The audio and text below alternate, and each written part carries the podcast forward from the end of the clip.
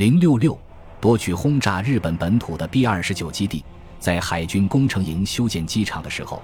日军偶尔会朝他们开火。幸运的是，修建过程中第24团炮兵部队的第一支炮兵连从瓦胡岛出发，抵达色班岛。他们可以从位于斯舒普沼泽区南部的射击阵地压制日军从色班岛大部分地区发起的攻击，甚至还可以越过海峡攻打天宁岛的目标，因为该岛恰好位于其南方的射程之内。6月20日晚，横扫色班岛后，两个海军陆战师军面朝北方。美军攻占了阿斯利托机场后，塔波查峰成为眼下最大的威胁。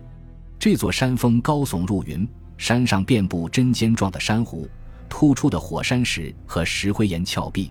这让躲在壕沟里的日军的处境更加危险。在东京湾的横须贺港，联合舰队旗舰大电号轻型巡洋舰上的参谋大都支持小泽，他们让小泽治王朗就如何在马里亚纳群岛开战自行做出决定。丰田副武的参谋长日下担心，在战斗过程中指挥官有可能会产生危险心理。日下认为小泽也许是希望自己可以为舰队一雪前耻，所以在面对第58特混舰队时铤而走险。对于一位指挥官来说，即使是在胜负已分时，他也很难做出撤退的决定。日下写道，受到责任感的驱使，他会试图开展毫无希望的行动。日下劝说丰田大将召回小泽，择日再战。在日下看来，他这样做是在为同僚减轻负担。如果由上级下令撤退，他会比较容易下定决心。日下写道，更为重要的是，统帅部最根本的责任就是避免战略失败。日下认为，命令小泽这样身居高位的指挥官撤退，可能最终防止此人不顾一切的贸然开战。在这一点上，联合舰队总部也很内疚。由于他们过分自信，对角田觉志期望过高，认为角田麾下主要由新兵组成的陆基飞行中队远远超过米切尔手下由一流飞行员组成的队伍。联合舰队总部似乎并不清楚，第一航空战队并没有做好充分的准备，直到一架架飞机在烈火中坠落，他们才如梦初醒。日下后来写道，可以说失去了飞机的特混舰队就像一具行尸走肉。横须贺航空队的王牌飞行员坂井三郎少尉获悉日军在色班岛惨败后，不顾天空阴云密布，于6月20日再次试图飞往硫磺岛。我们的长官十分绝望，坂井写道，他们知道色班岛急需援助，但我们无能为力，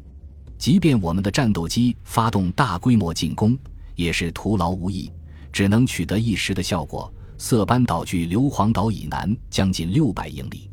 让双引擎轰炸机从硫磺岛向美军的滩头堡发动夜袭无异于早鸟。坂井写道，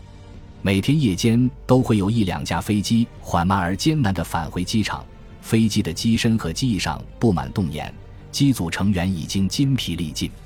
他们眼睁睁地看着自己的战友一个接一个坠机，有的飞行员还未进入攻击范围便已阵亡，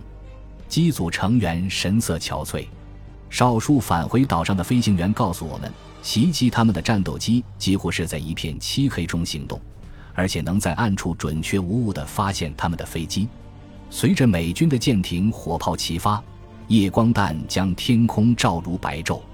爆炸发出的耀眼闪光以及夜光弹形成的罗网仿佛一道不可逾越的火墙，阻挡了他们的去路，让他们无法进行轰炸。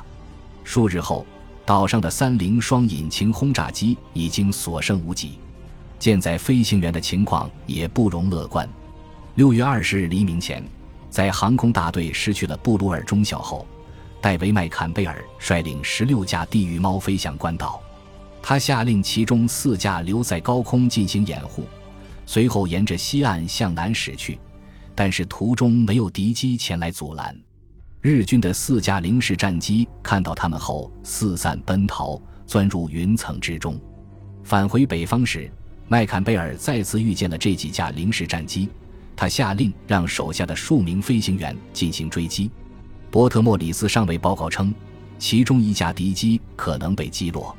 在关岛上空盘旋了2圈后，奈坎贝尔率队迅速飞往罗塔岛，对一艘货轮进行了疯狂扫射，最后返回埃塞克斯号。前一天的胜利固然振奋人心，但是有一个疑问挥之不去：日军的航母究竟在哪里？在昨天的整个战斗过程中，任何人都没有见到日军的舰艇。一名战地记者写道：下午3点，